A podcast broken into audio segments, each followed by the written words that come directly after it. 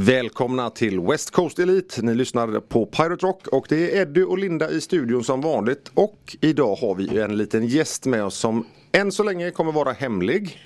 Men eh, hur har alltid, det alltid roligt med gäst. det är alltid spännande. Och den här gästen som vi har idag är ju en person som jag känner sedan herrans många år tillbaka. Fullständig galning. Eh, går alltid sin egen väg. Eh, har smeknamnet eh, Slaktan ibland och eh, Kungälvsraggan ibland. Och, Oj, oj, nästan avslöjat. Nej, ja, det, jo, alltså de, de som vet, de vet.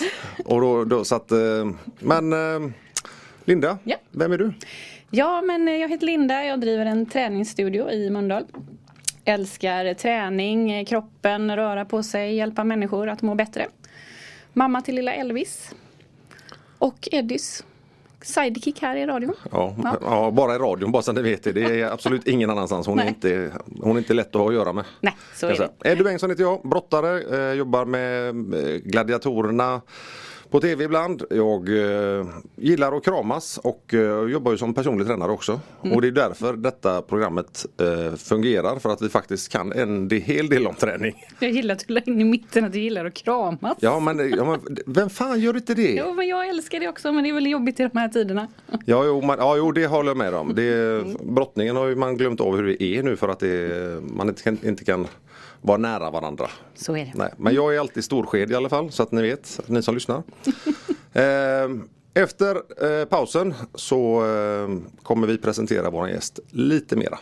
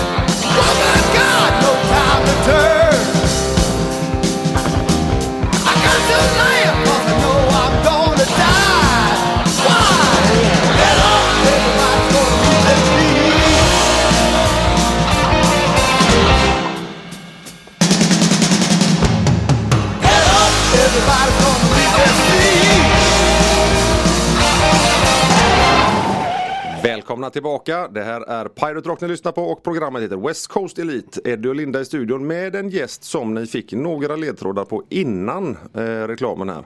Och den här gästen, eh, ja vad ska vi säga? Ja, Eh, kan vi dra några mer ledtrådar här? Eh, spelar en lagsport. Eh, En boll? Med, ja, ibland flera bollar. när, när, det, när det är oordning. Eh, har eh, börjat lokalt och eh, rört sig om i stora delar av världen och spelat. Eh, har vunnit eh, SM-guld. Eh, har nog fått eh, de snabbaste röda korten jag har sett någonsin. Och då förstår ni kanske att det handlar om fotboll. Och Sveriges vackraste lag, IFK Göteborg. Välkommen Pontus Kungälvsraggan Wernbloom. Tack så du tack så. Eller tack ska ni ha. Ja, hur är läget? Jo då, det är ju lite tidigt så här men annars är det bra. Ja, det, du, men du har la unga så att du lär vara nog upp tidigt ändå. Ja, jo, van. Jag vet inte om man vänjer sig vid det kanske men eh, ja, jag har gått upp tidigt i alla fall. Du är inte vaken men du är uppe. Precis så. Ja, ja härligt att ha det här. kaffe i varje fall. Ja, precis. Alltid något. Ja, hur känns det att vara tillbaka i Allsvenskan rent generellt? Jo men det känns bra tycker jag. Jag var jag ledsnade sista åren eh, ute faktiskt och det är riktigt skönt att vara hemma igen. Ja. Var det, var det liksom så här att, att du visste att du skulle komma hem till Allsvenskan igen eller tänkte du att du mjölkar ur allt du har ute på arenorna runt om i Europa? Ah, nej, hade det varit så så hade jag ju stannat kvar det året jag hade kvar på kontraktet. Men Ja. jag kände att nej, nu är det dags att dra hem. eh, vi hade en rätt bra dialog där nere och vi visste väl båda var vi stod. Och eh, så sa jag till Blåvitt att nej, nu vill jag hem. Ja. Och ja, det var väl Och då stod. Blåvitt med öppna armar i princip?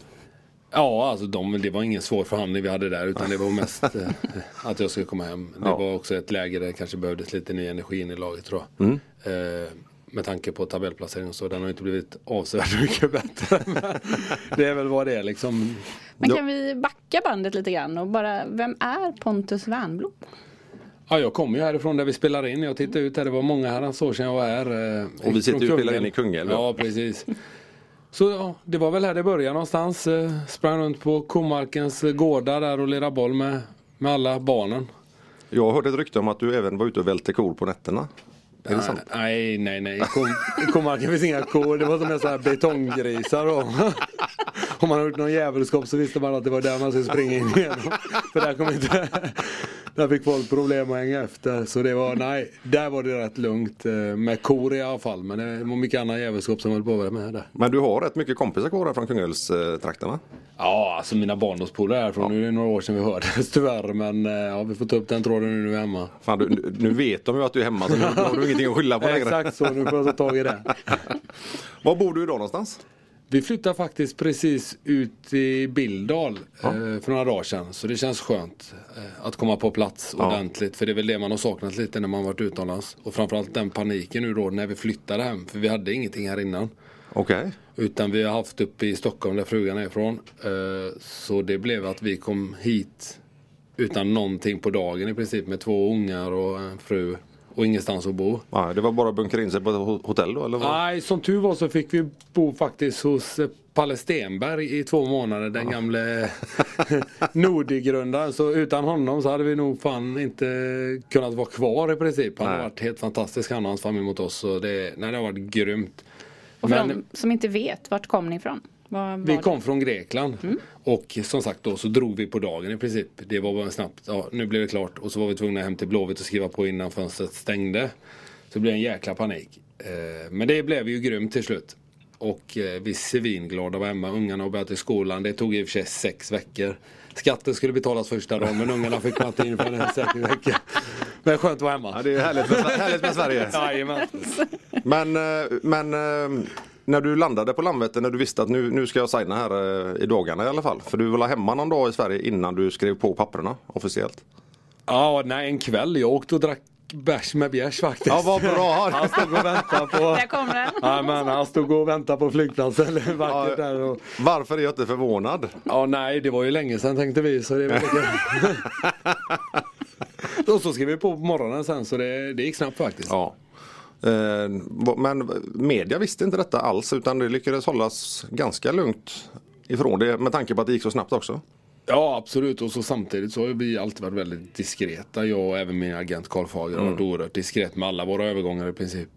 För jag har känt att det känns bäst. Så för annars, ja, det är väldigt mycket intresse kring klubbar. Ja. Och det blir ju rätt jobbigt och påfrestande och det börjar spridas rykten och sådär. Det, det är grejer att det är jag, jag orkar inte sitta och liksom Massa onödigt kött. Ja, nej. Exakt. Nej, det, är- när man är där, det har ju alltid varit mycket snack.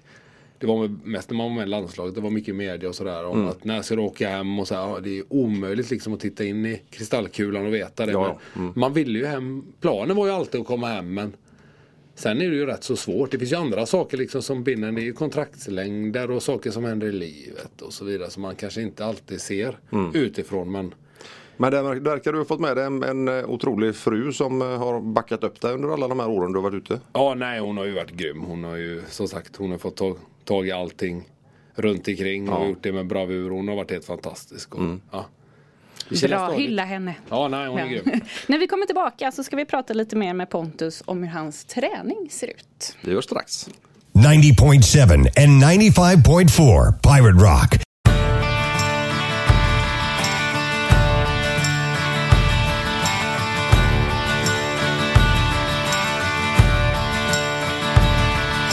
There's something wrong with the world today.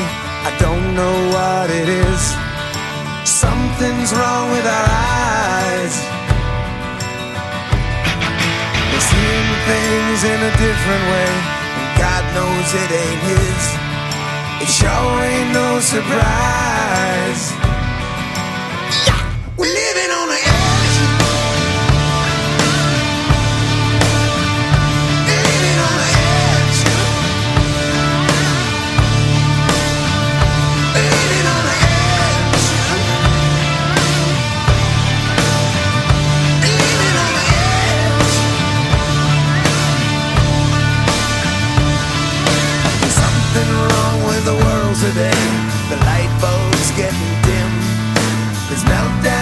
The sky.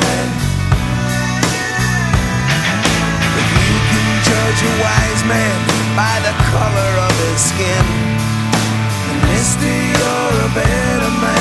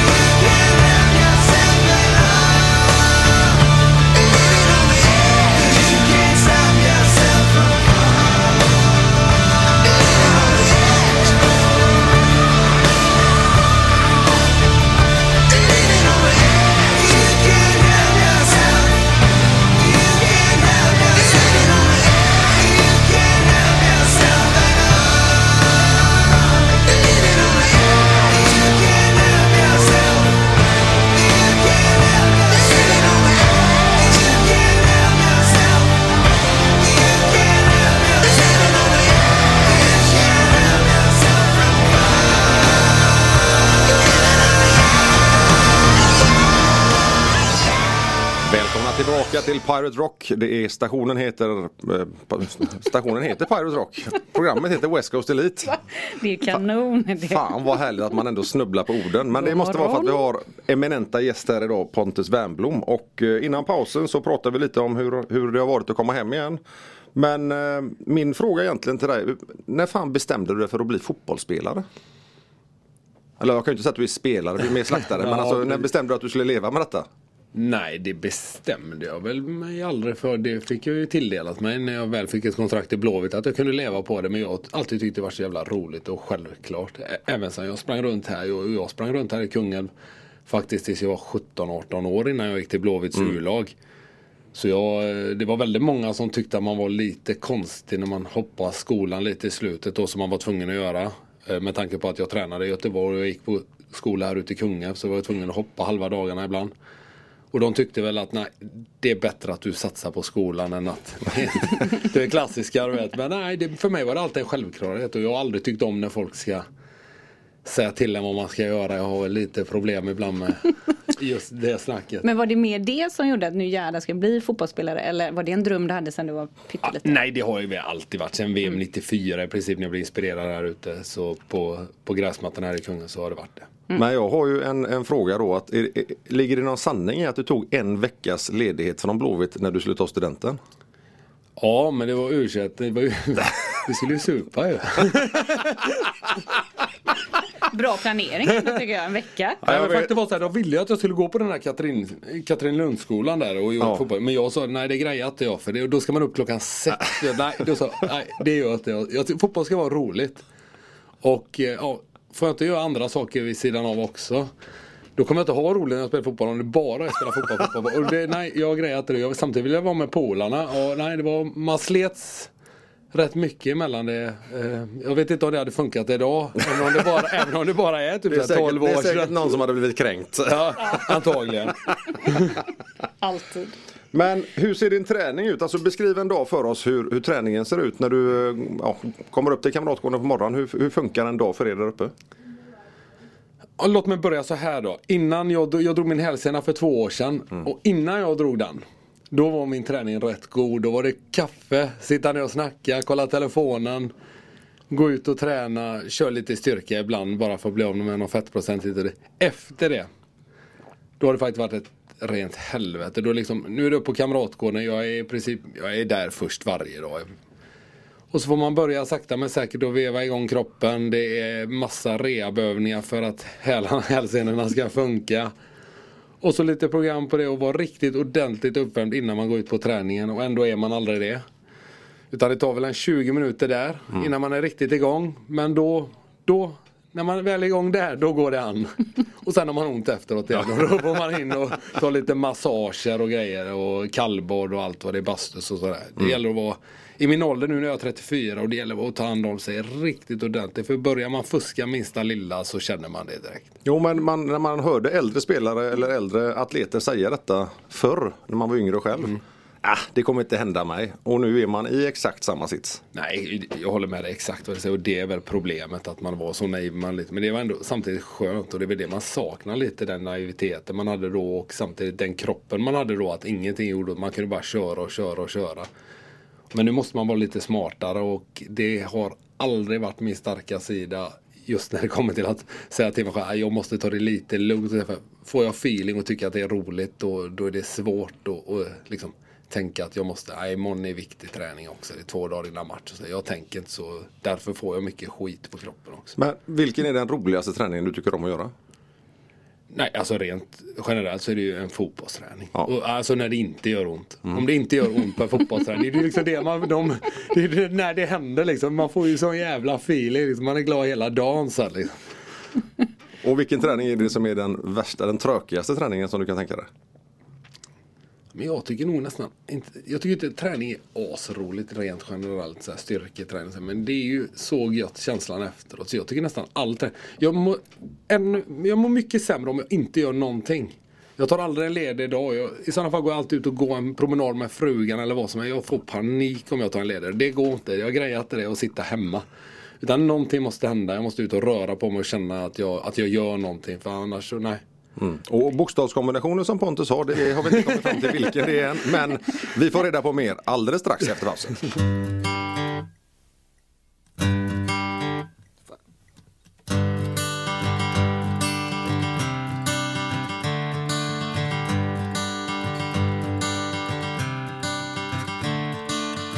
Another turning point, a fork stuck in the road. Time grabs you by the wrist, directs you where to go. So make the best of this test and don't ask why. It's not a question, but a lesson learned in time. It's something unpredictable, but in the end is right. I hope you had the time of your life.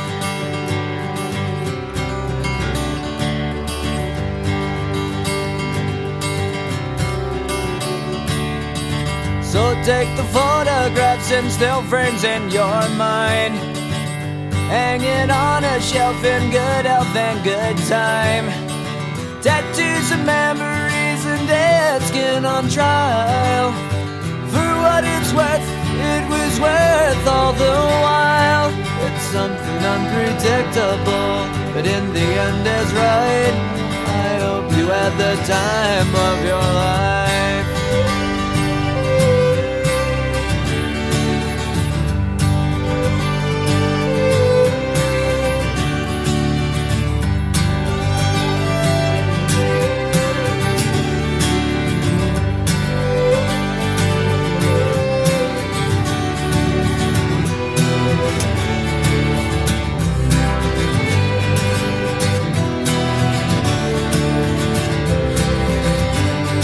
It's something unpredictable, but in the end it's right. I hope you had the time of your life.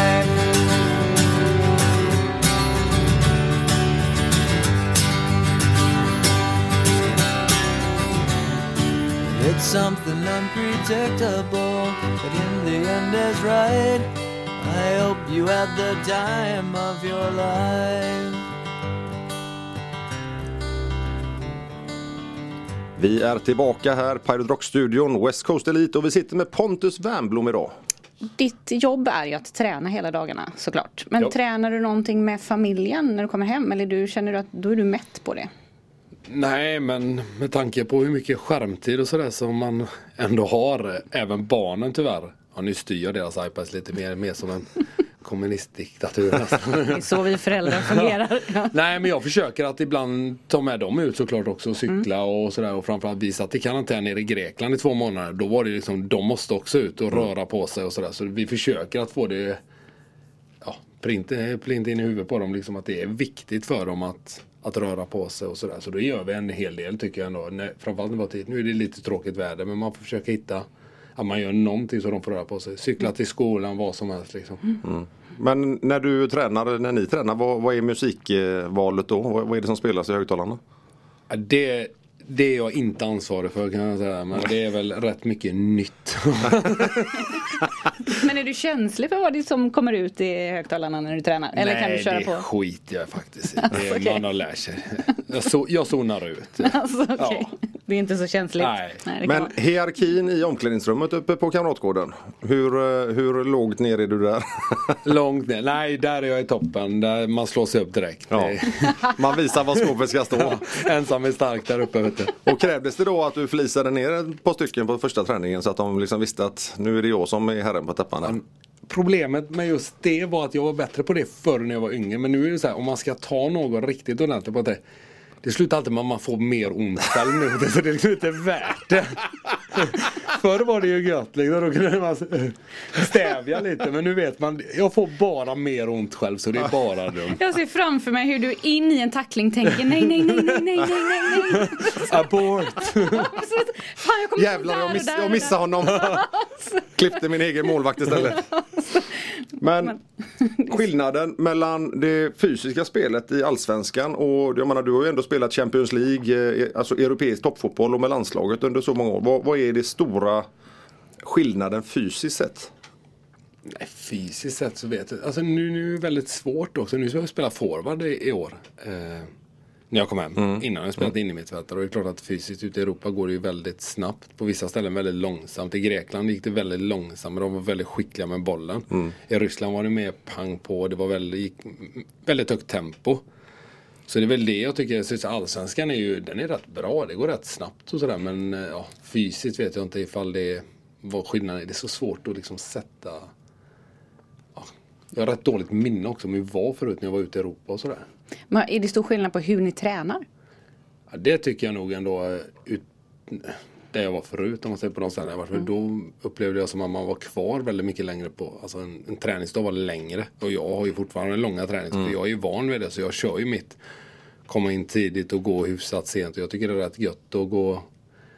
Ta lite behandling och sådär. Det är man väl van vid. Men det är många som inte gillar det. Så det är rätt så individuellt hur man gör. Men jag är, utomlands så tar det nog lite längre tid allting. Man är kvar lite längre och sådär. Och ja, det är nog lite mer ledigt här hemma skulle jag tro också. Rent, rent generellt. Men då kommer ju en fråga som vem är, den, vem är den värsta motståndaren du har mött? Som du bara, den här gubben vill jag aldrig möta igen. Tony Kroos tror jag. Va, varför? Ja, men han var en sån här gubbe, när du, när du kom in på honom då passade han iväg bollen så du hann liksom aldrig tackla honom. Och sen när du inte gjorde det då vände han upp och så gjorde han så i 90 minuter. Så man, man, bara, man, bara, man bara känner sig dålig. Man är ingenstans liksom. Här springer jag liksom. Men är det någon som du känner att när du har kommit in, någon, någon riktig världsspelare som du känner att fan den här gubben han har jag plockat bort rejält här nu. Ja men det är väl mer så här lag. eh, Vi hade några i CSKA där vi var med, mot City bland annat borta. Då hade de ju ändå Agüero och Yahya Touré i toppslag och sådär. Och då kände vi fan. Vi var bättre också. Ja. Det var liksom den känslan sen. Så att de inte gick på hundra kanske. Det är väl en annan femma. Men sen vet jag att du fick in en bra flisning på eh, Yahya Touré där också det? Ja det var samma match faktiskt. Ja. Han fick sig en flygtur. Ja, han har nog inte landat än tror jag. Han landade för han tog ett rött kort i typ anfallet efter sen. Han var inte helt nöjd efter det. Han var ur balans. Nej, det här klippet finns på Youtube så att eh, in och googla eller sök på Pontus och Yahya Touré så kommer ni få se en sån jävla god tackling så ni kommer, eh, ja den kommer gå, på repeat tror jag. Men, men eh, är det den godaste tacklingen du har fått in någonsin under match? Ja, jo det är det väl med tanke på att han är mycket större än jag och så att han flög så mycket som han gjorde. Så är det klart att ja, den minns man väl lite extra kanske. Efter reklamen så kommer jag komma med en fråga. Vad som hände Pontus mot Sundsvall när han spelade för Blåvitt för många år sedan. Vi kommer strax till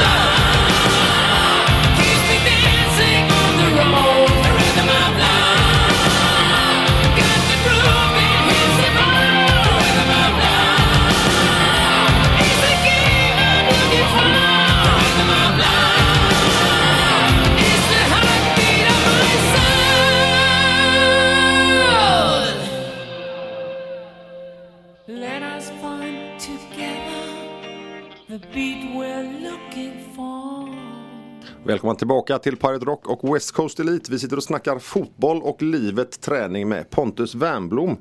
Och innan pausen så sa jag att jag skulle ställa en fråga vad som hände mot Sundsvall och då specifikt Pontus Peter Olofsson.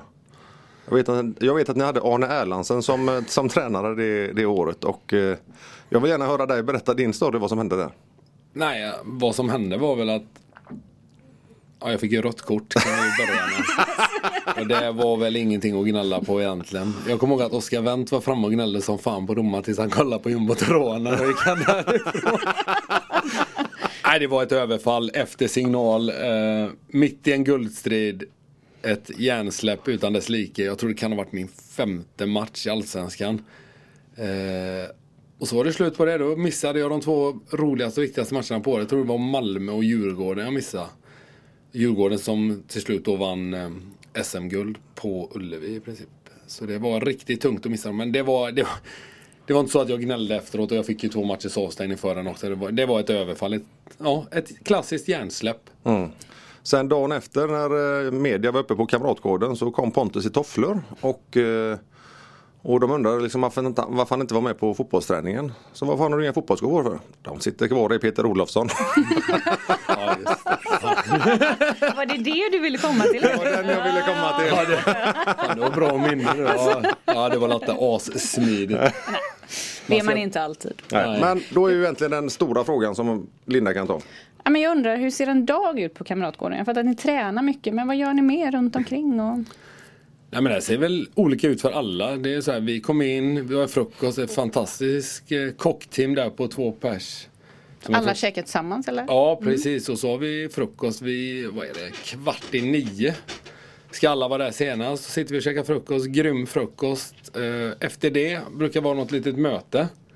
Går antingen igenom de vi ska möta eller träningarna vi har gjort eller hur vi vill spela idag. Taktiska möten med, med coacherna. Och däremellan har du lite tid då innan du kliver ut på rehaben och då brukar vi spela Jag och Bjärsa brukar tvåla till de unga i NHL. Ehm, ja, det är helt sjukt när vi är bäst på tv-spel där uppe, men så är det faktiskt. Ehm, så det hinner vi göra innan vi går ut och tar våra, ja, lite förberedande inför träningen, värma upp, eh, bli tejpade. Det är väl en del som tejpar fötter och sådär. Inte jag för jag är kobent så jag kan inte vricka fötter och sådär. Det är det enda det duger till. Vad är klockan nu då? Hur länge har ni varit där? Nej, då är, börjar klockan närma sig 10.30 och, Ja. och då startar träningen. Och så efter den är det väl in och så, som sagt göra lite grejer i gymmet om man vill göra det. Eh, lite rehabgrejer. Jag kör mycket så här varm och kallbad. Eh, ja, lite behandlingar helt enkelt. Väljer ni själva eller är det någon som har styrt upp precis allt? Nej, det är rätt individuellt så. Mm. Där får man ju ta sitt eget ansvar i det. Jag försöker liksom förmedla till de unga då, den lilla erfarenheten jag har att Fan, ni har ju sådana jävla förutsättningar. Det här hade jag aldrig jag för. När vi, jag var i Blåvitt var det katastrof när jag var där. Eh, förra vändan. Om man ser till förutsättningarna som finns nu. För de är guld det de har där uppe. Alltså på Kamratgården. Det ska man ta, ta vara på. Och som sagt, sitta hemma och spela tv-spel. Det kan man, har man tid till ändå. Utan ta tiden för att göra själv bättre. Och, och så gott förberedd du kan för nästa träning. Mm. Så ganska mycket eget ansvar. Ja, precis. Men är fotbollsspelandet det enda åtagandet ni har där uppe? Eller ska ni träffa sponsorer och, eller ska ni ringa runt och sälja Bingolotter? Eller? Ja, nu är det ju framförallt väldigt svårt att träffa sponsorer såklart. Nej, men det är, ibland får vi så här förfrågningar som vi ska göra. Och det är ju bara att ställa upp på det. Jag har alltid sagt att det är väl okej. liksom. Det är för klubbens bästa. Det är ju såklart att det är inte asroligt alltid och ibland har man, men det är inte så mycket per år. Så det är någonstans, det hör till jobbet och det får man väl lära sig rätt tidigt att det är bara att köra på det. Det är ingen idé att gnälla utan gör det och så är, tänk att det är för klubbens bästa och det är de som betalar din lön och så får du göra det. enkelt. Men ni börjar ju med frukost då. Hur, när går du hem eller när är ni färdiga? Ja, men säg att jag brukar vara där runt kvart över åtta kanske. Kvart tjugo över åtta. Och så kommer jag hem vid det beror väl på. Ibland tar vi nå- oss någon extra hockeymatch eh, efter träningen. Det- Hoppas frugan inte hör på det här. Om Pontus vet att det är städ och hemma då spelar han några extra Det rundor. kan bli att man dröjer sig kvar lite extra. Skyller det du på rehaben då? Ja, men vi, de har börjat syna det där. Brukar, Det tog bara tio år. Precis så. Nej men det, det är väldigt viktigt att vara noggrann som sagt. Så länge man gör sina grejer. Jag brukar inte dra benen efter mig. Men det tar en liten stund. Jag brukar vara hemma vid jag hinner inte hämta ungarna vid halv två. Två, tre, tre snåret där någon gång. Brukar man landa hemma och det, då har det ändå gått en, en stund. Åker man hemifrån vid åtta så det blir ju inte Förr var man där mycket kortare när jag var som sagt förra vändan. Det inte fanns så mycket att göra. Det fanns ett litet isbad man kunde hoppa i. Någon, ja, det låg iskuber i en, en jävla hink med vatten. Liksom. Klämde man ner sig där. Det var det som fanns. Det är lite lyxigare nu. Ja, det kan man säga. Ja, härligt. När vi kommer tillbaka då ska Linda ta upp sina nördiga fakta om vår fantastiska kropp.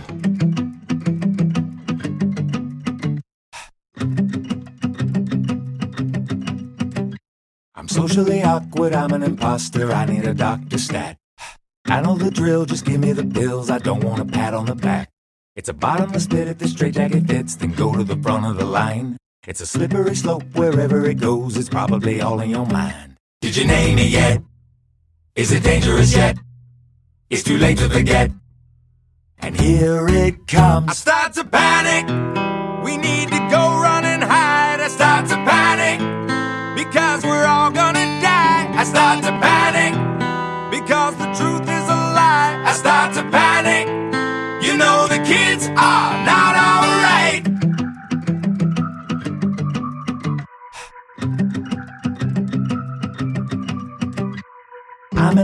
the bride and the groom, and the spiders are 20 feet tall.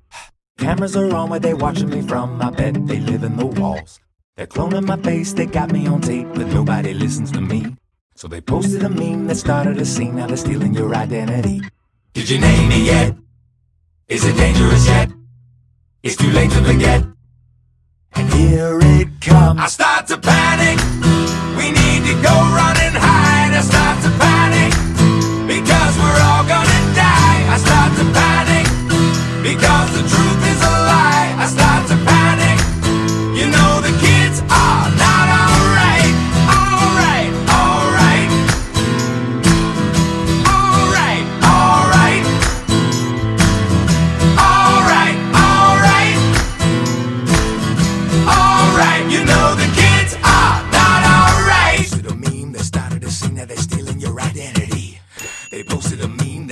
scene, now they're stealing your identity.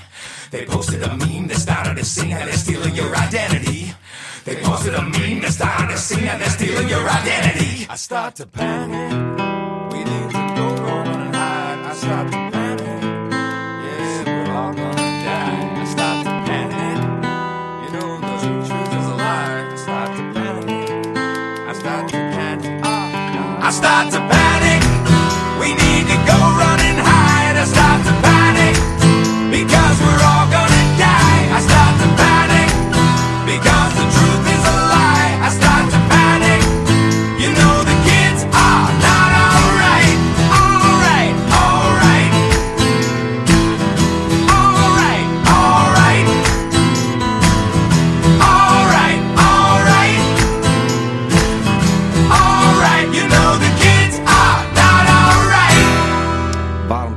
Välkomna tillbaka till Pirate Rock. Programmet heter West Coast Elite och vi sitter här och snackar med Pontus Wernbloom idag. Och nu måste han också lida sig igenom Lindas nördiga fakta om vår fantastiska kropp. Ja men äntligen får jag ju en syl i vädret.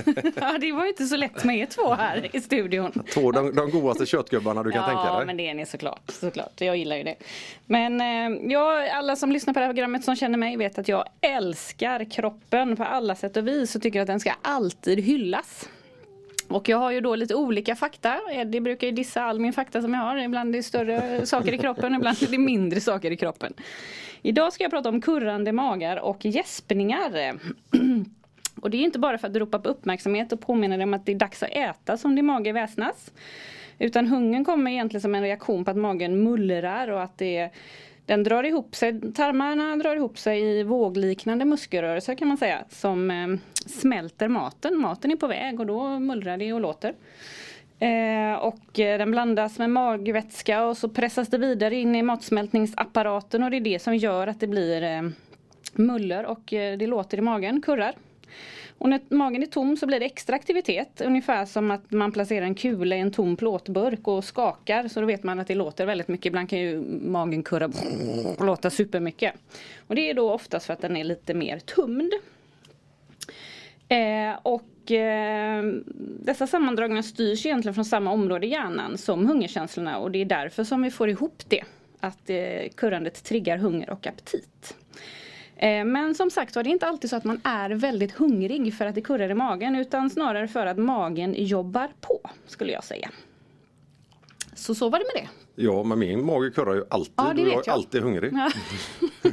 Men det har vi pratat om innan. Ja, jag vet. Ja. Matmissbruk, fan Ja, förlåt. det där sitter ju också i hjärnan har vi pratat om, eller hur? Hur kan man få lite tyst på magen då om man eh, lite har lite problem? Och det här vet jag, det här är tipset är till dig Eddie, och det är att dricka vatten. Ja. Det är ju inte du jättebra på. Kaffe är ju också Ja, vatten fast nej, lite svartare. Det, nej, det gör inte det. Du behöver dricka så att du liksom får iväg i magen. Det som dricka vatten och inte bara kaffe. Kan man dricka något annat? Bärs Gillar du inte, gillar du inte heller vatten eller? Nej jag tycker det är vidrigt. Nej men vad är det för fel på er? Vatten är jättegott. Ja, Men det är alltså, ju inte det. Men bärs, bärs är ju godare. Det är godare, det kan jag hålla med om. Nej, nu får ni skärpa er alltså. Nej men jag tänker på riktigt, finns det något annat, något substitut till vatten? Men du behöver ju vatten för kroppen behöver ju vatten. Absolut, Ja. jag behöver något som inte smakar vatten känner jag. Men kan du inte, vi, hemma så lägger jag i hallon, blåbär, melon, massa grejer i vatten så smakar det lite grann. Det ser lite festligare ut. Absolut. Gott när man dricker vatten och får kärnor mellan tänderna. Det är ju... Gud, så En med hel, gott- hel melon i käften. Men man kan också dricka vattnet i vinglas så blir det lite festligare. Ja, fy fan, vilket party. Alltså ni två är ju för torra alltså. Kommer ner på brottningsklubben. Ja, nej, han ska inte ha från vattenflaskan, han ska ha som vinglaset här nu. Så, ja. Och så är det melonkärnor i det. Så. Jag har träffat Linda och fått bra tips Ja. säger han då. Jag bjuder en bjärs och så bjuder jag på Ja, vatten. ja, ja. Då säger han upp bekantskapen. Han spelar aldrig NHL med dig Ja, igen. det tror inte jag heller. Nej, vi ska bjuda hit honom nästa gång. Ska Ja, snacka med honom. Okej, vi, vi stänger den. Vi går in på gäspningar istället. Okej? Ja, det är det jag har gjort hela din punkt här. Ja, det vet jag. En gäspning är en djup inandning som sker med öppen mun. Och du kan ju faktiskt lite försöka vara lite diskret, Eddie, eller hur? Och Samtidigt som vi andas så stänger vi ofta ögonen och så kniper vi ihop hela ansiktsmusklerna och så sträcker vi gärna på oss också. För du är väldigt tydlig när du vill gäspa och visa mig hur tråkigt det är, eller hur? Mm. Gäspning är faktiskt en halvreflex som sker ganska automatiskt men den går också att kontrollera. Det går inte helt att avbryta en gäspning om den helt har kommit igång. Har ni försökt någon gång att liksom... Mm, det har man ju gjort. Japp. Japp. Det är ganska svårt. Men det finns flera förklaringar till varför vi gäspar. Den vanligaste förklaringen är att kroppen behöver mer syre. Då tar man ett djupt andetag och sträcker på sig för att kroppen ska väcka sig själv och hålla sig alert. Så det är en utav förklaringarna. En annan förklaring till att vi gäspar är att, eh, ett sätt att kyla ner hjärnan. Tanken är att en gäspning ökar blodflödet till hjärnan och när man drar in kall luft genom munnen så kyler den ner blodet som är på väg upp. Kan också vara så va? Ytterligare en teori är att gäspningar hjälper oss att le- reglera kroppstemperaturen och jämna ut trycket i örat. Det vet ni väl, försökt att gäspa Ja. när ni sitter på flyget någon gång, eller hur? Mm.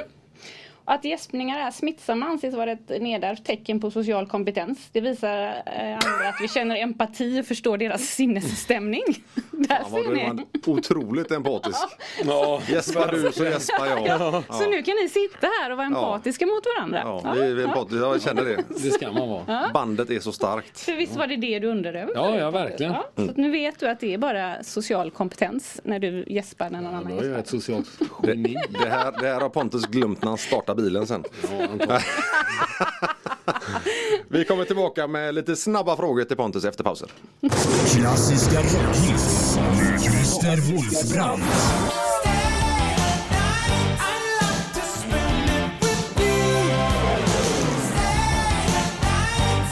Klassiska rockhits.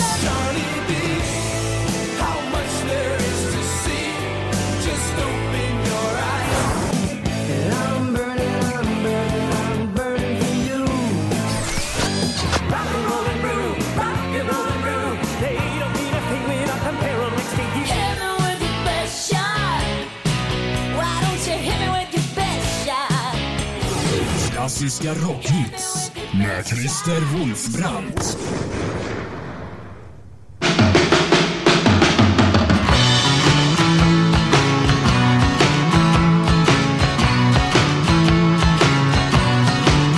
I've seen the yellow lights go down the Mississippi. I've seen the bridges of the world and they're for real. I've had a red light on the wrist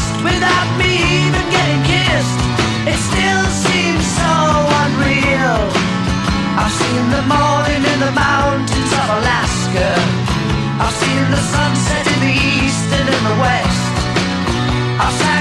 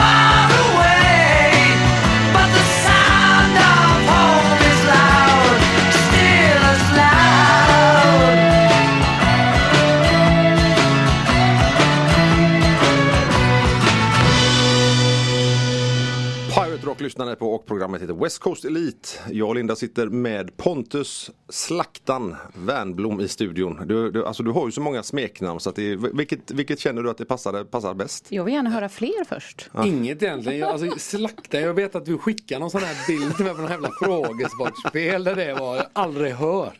Aldrig någonsin hört. Och Kungens-raggan är ju hemsk. Nej, men den är ju rolig där, men den är ju helt sjuk. Ja, jag tar, det var, på, på det här frågesportspelet så tryckte jag på Kungälvsraggan och fick fel. Så jag fattar inte hur fan kunde jag få fel på den. Ja. Men har du något mer?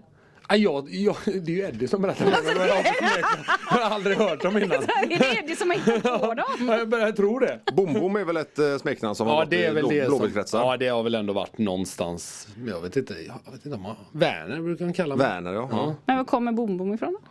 En Blom tror jag Ja, Jag vet ja, inte om det ja, är okej. svårare än Ja. så Nej, nej, okej. Dålig fantasi. Ja, jag tror det är det Pontus, Pontus kom på det själv.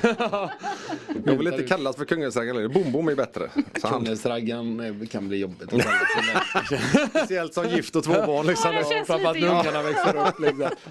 Pappa varför inte kallar den här för Kungens-raggan? Nej. För Eddie var dum i huvudet Det är ditt fel alltihop Eddie. Ja, så brukar det vara. Alla skyller på mig och de har oftast helt rätt. Nu ska vi köra tio snabba frågor till Pontus. Mm. Jag börjar. Är du med Pontus? Jag är med Gillar du att titta på, eh, på fotboll live eller på TV? Inte alls Inte alls? Nej Nej. Va? Jag kollade på Blåvitt när jag var utomlands men nu kollar jag inte så mycket fotboll, mest med grabben faktiskt. Ja, okej. Mm. Bo i Sverige eller bo utomlands? Bo i Sverige när det är varmt. Så de, de, de fyra veckorna per år då alltså? Ja, det var så. Man, Sa han och tittade ja, ut det genom inte, fönstret. det är ju inte asbra väder ute idag heller. Det är så här, va? va? När kommer ljuset? När kommer ljuset? Ja, det här blev jävligt snabba frågor. Nej, det blir de inte. Västkustkräftor eller mammas köttbullar? Västkustkräftor. Vinter eller sommar, det har du redan Ja, svarat sommar. på. Ja. Powerwalk eller löpning? Löpning. Eh, stå i planka eller göra situps? Plankan, sit-ups har jag inte gjort på, det var många Det har år du aldrig gjort. Nej, jag tror inte det. Då vill vi se en innan du går härifrån Ja, sen, ja alltså. visst, du får försöka. Öl eller champagne? Öl. Mm, det var snabbt. Det var, det, jag, jag, jag sa ju det, jag sa ju det. Morgonpromenad eller nattklubbshäng? Ja, jo, nattklubbshäng är ju roligare såklart. Det blir mer morgonpromenader nu för tiden kanske. Det är inte så att du kör en morgonpromenad efter nattklubb, Ja, det har ju hänt. Som sagt, förra vändan jag var här, då var det en del morgonpromenader hem från parken. Jag gillar att du kombinerar de två. Eh, Rock eller pop? Nej, det är väl rock. Ja, det är bra. Det var rätt svar. Nu kan vi ju sända detta också. Det är... Cykel eller bil? Egentligen cykel om det, om det finns bra vägar, men ja, bil är ju skönare på morgonen framförallt. Ja. Speciellt under de här 11 månaderna. Ja, precis. Exakt så. Det var våra tio snabba till dig. Men jag, du har ju bott utomlands. Ja. Eh, Holland, Ryssland, Grekland. Yes. Ja. Lite så här coola, eh, kan du säga något coolt? På något av de språken. Kan, Nej, du, kan du språken? Nej, jag är ju, där är jag ju dålig. Det kan säga. Holland pratar de engelska, det förstår jag nog det mesta. Eh, prata är väl lite svårare. Jag bodde, ah, ja, För det är precis. ett jättekonstigt språk. Ja, det är ett konstigt språk men det är ändå väldigt likt till uppbyggnaden och sådär som säger och läsa det är rätt så enkelt med och förstå det gör man efter ett tag. Men där pratar så här jag sker, jag fokuserar på fotbollen.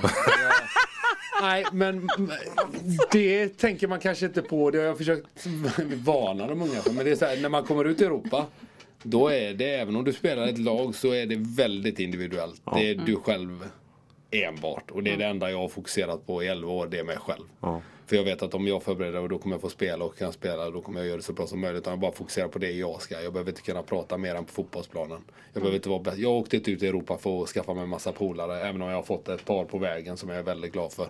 Men det var inte med målet jag åkte ut utan jag åkte ut med jag åkte ut, I början så i Holland hade jag det lite tufft att komma lite med kepsen i näven liksom och stod där. Jag vill gärna att vi fortsätter prata lite om det här. Vi ska prata om detta så att Pontus får pausen på sig och komma, ihåg, komma på lite coola ord som han har lärt sig i de länderna han har varit.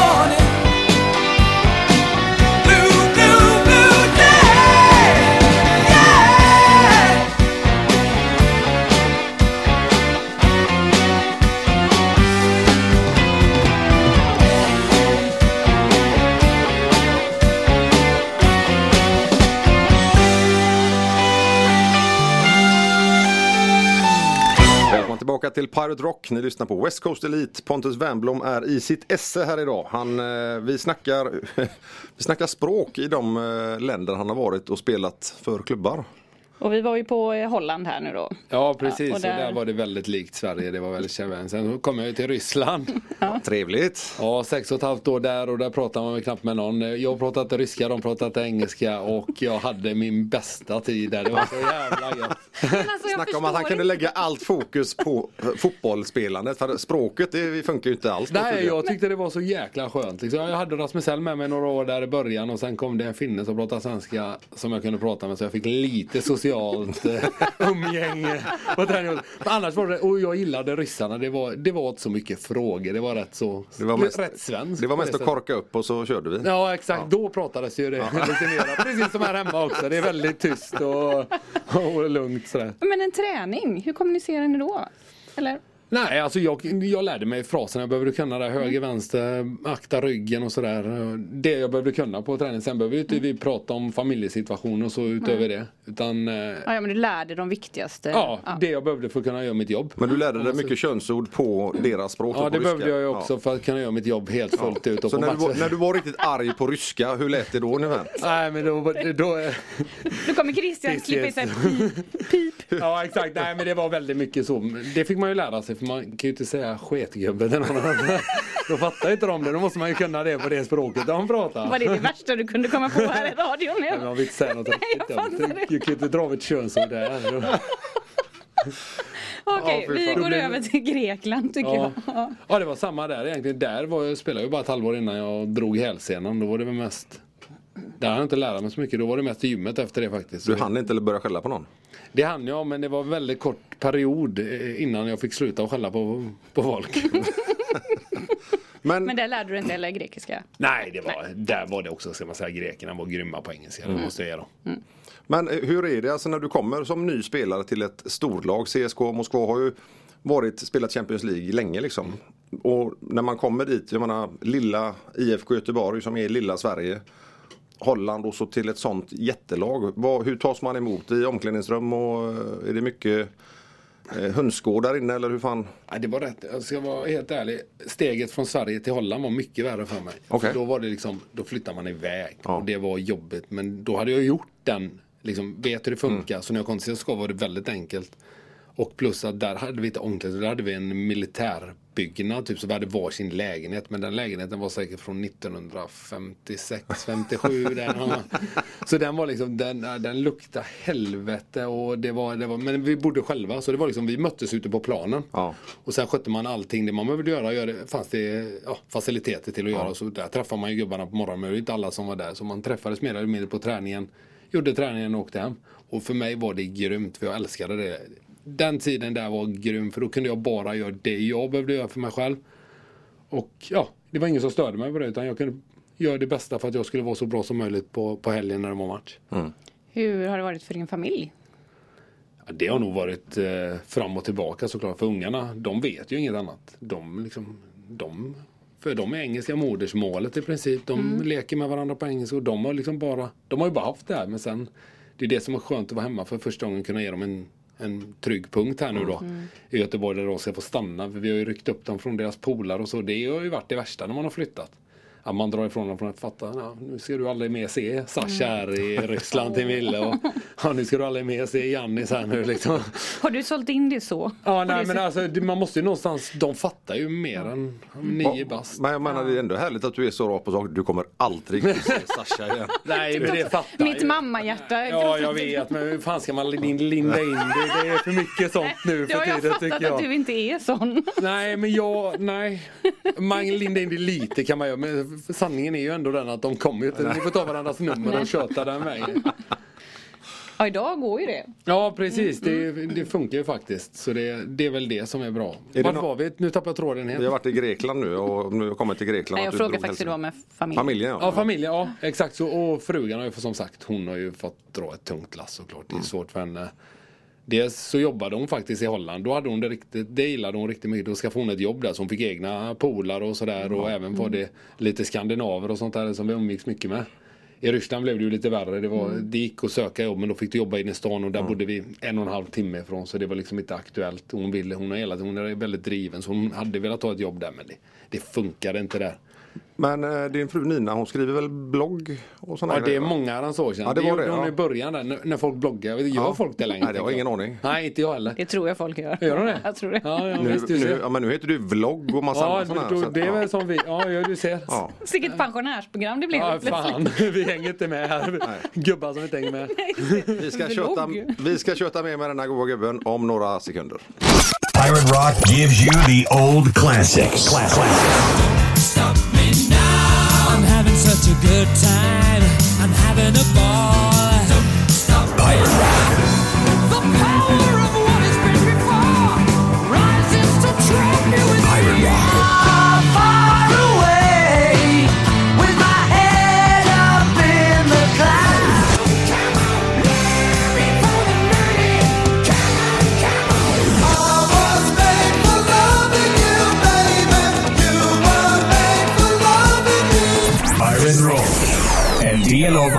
Radio.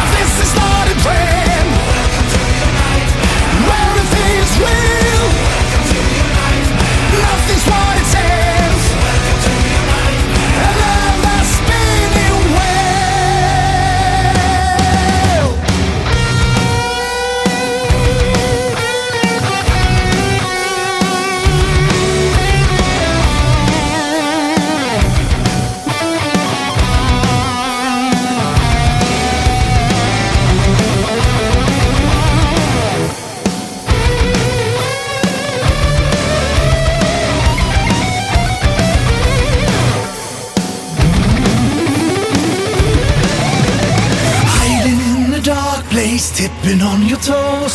Sneak around the corner, you will never know. Welcome to your nightmare. But this is not a trap. Welcome to your nightmare. Where Everything is wrong.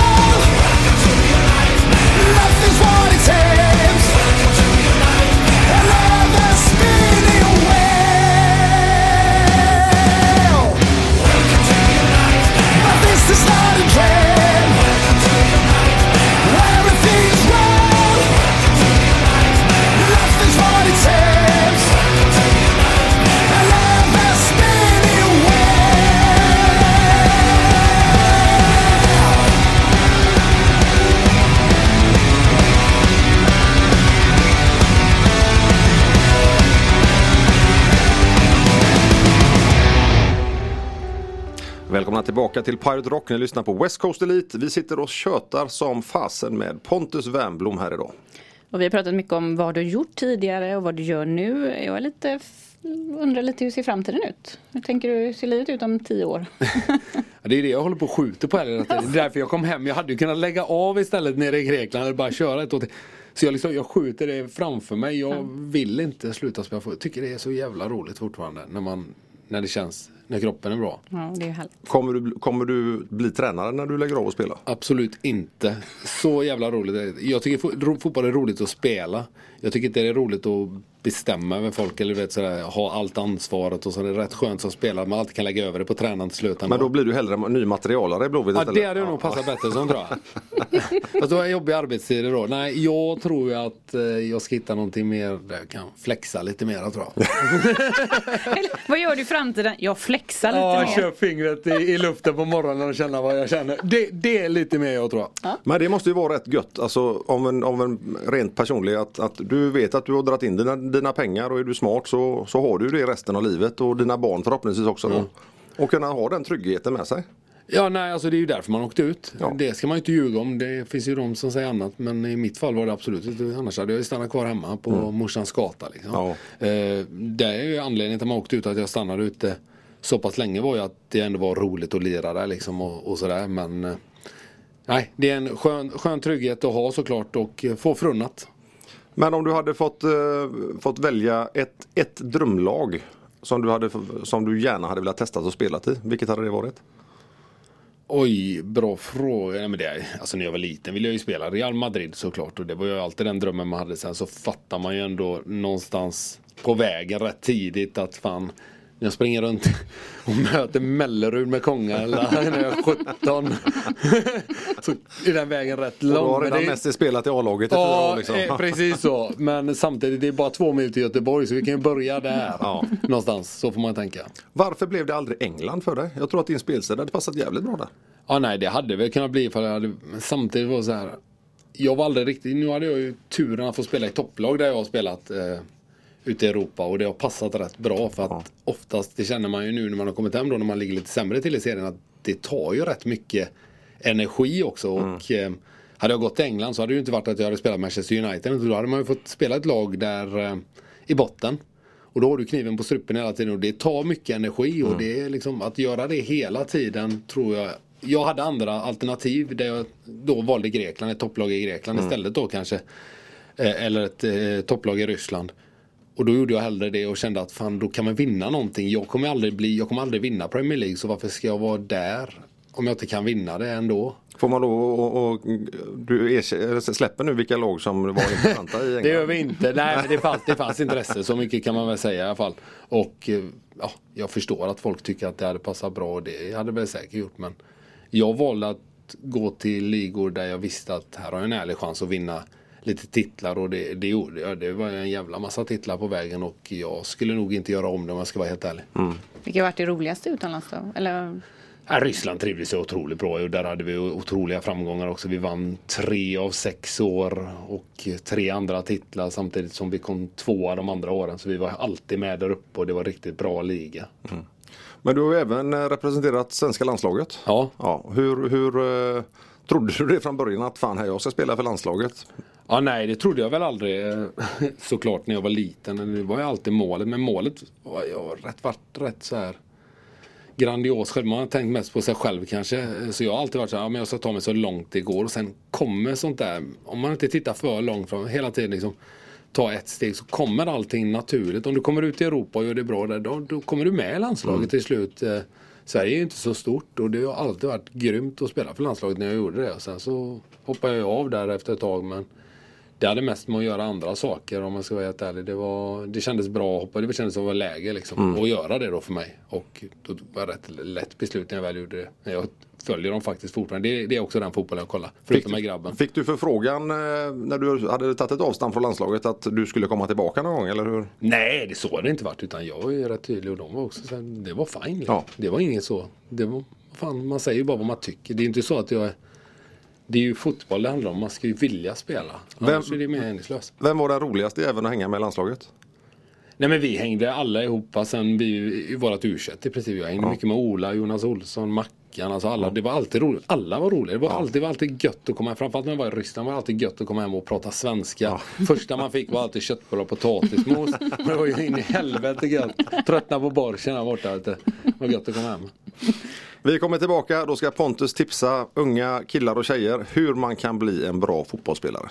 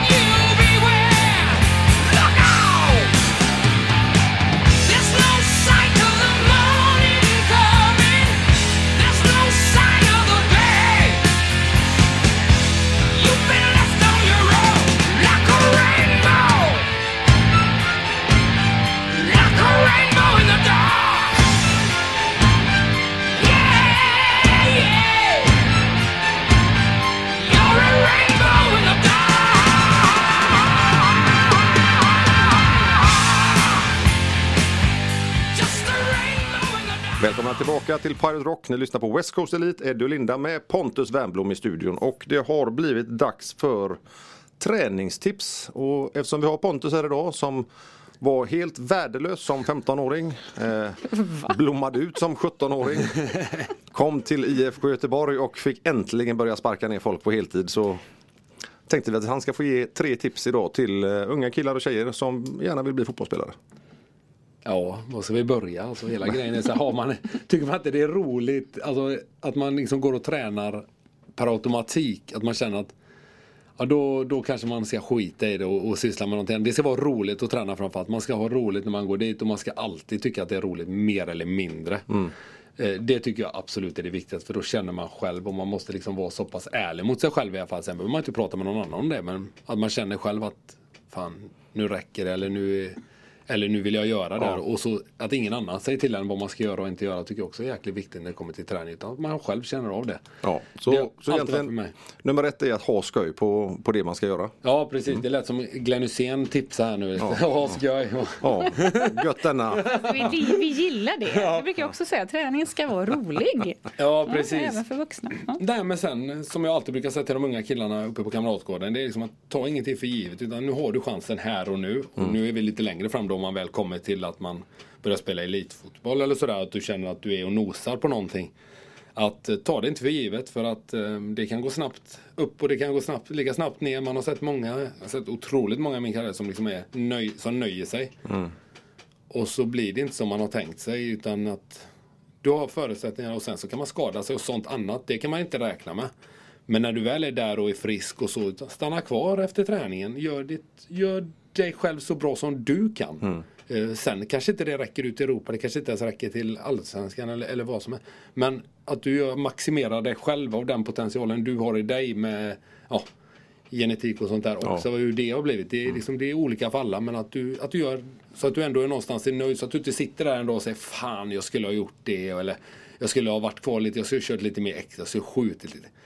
Fan, ha inte det med dig liksom. Man har bara ett liv. Det är skittråkigt tror jag att sitta så sen.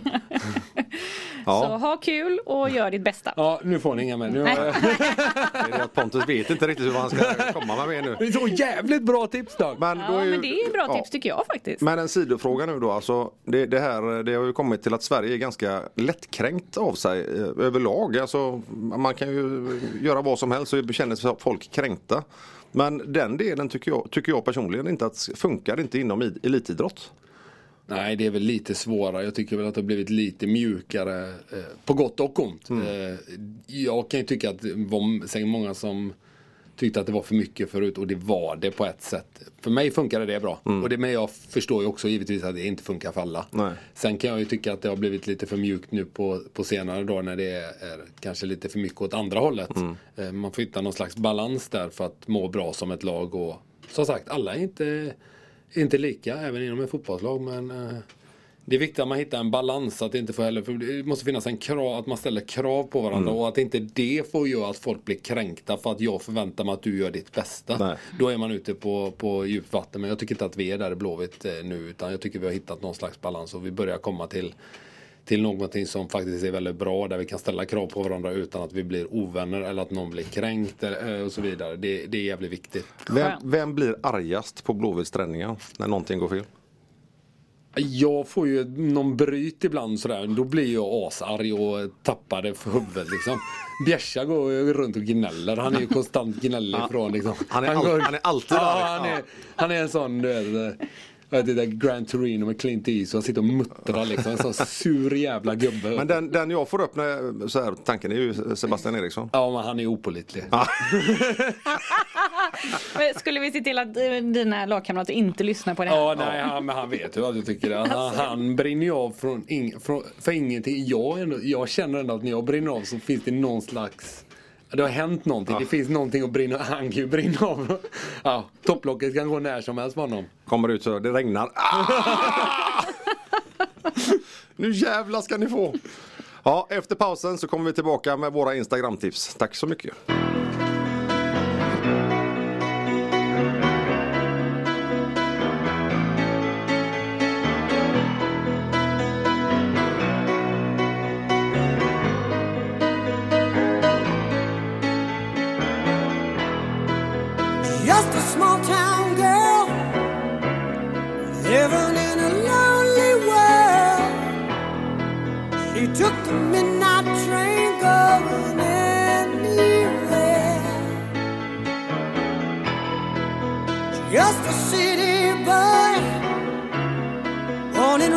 face off the truck. He took the midnight train going anywhere.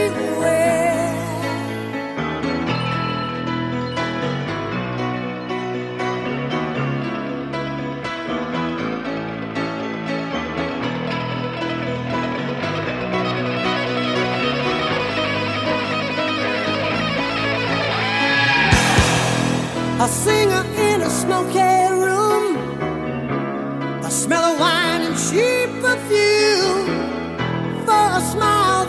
share.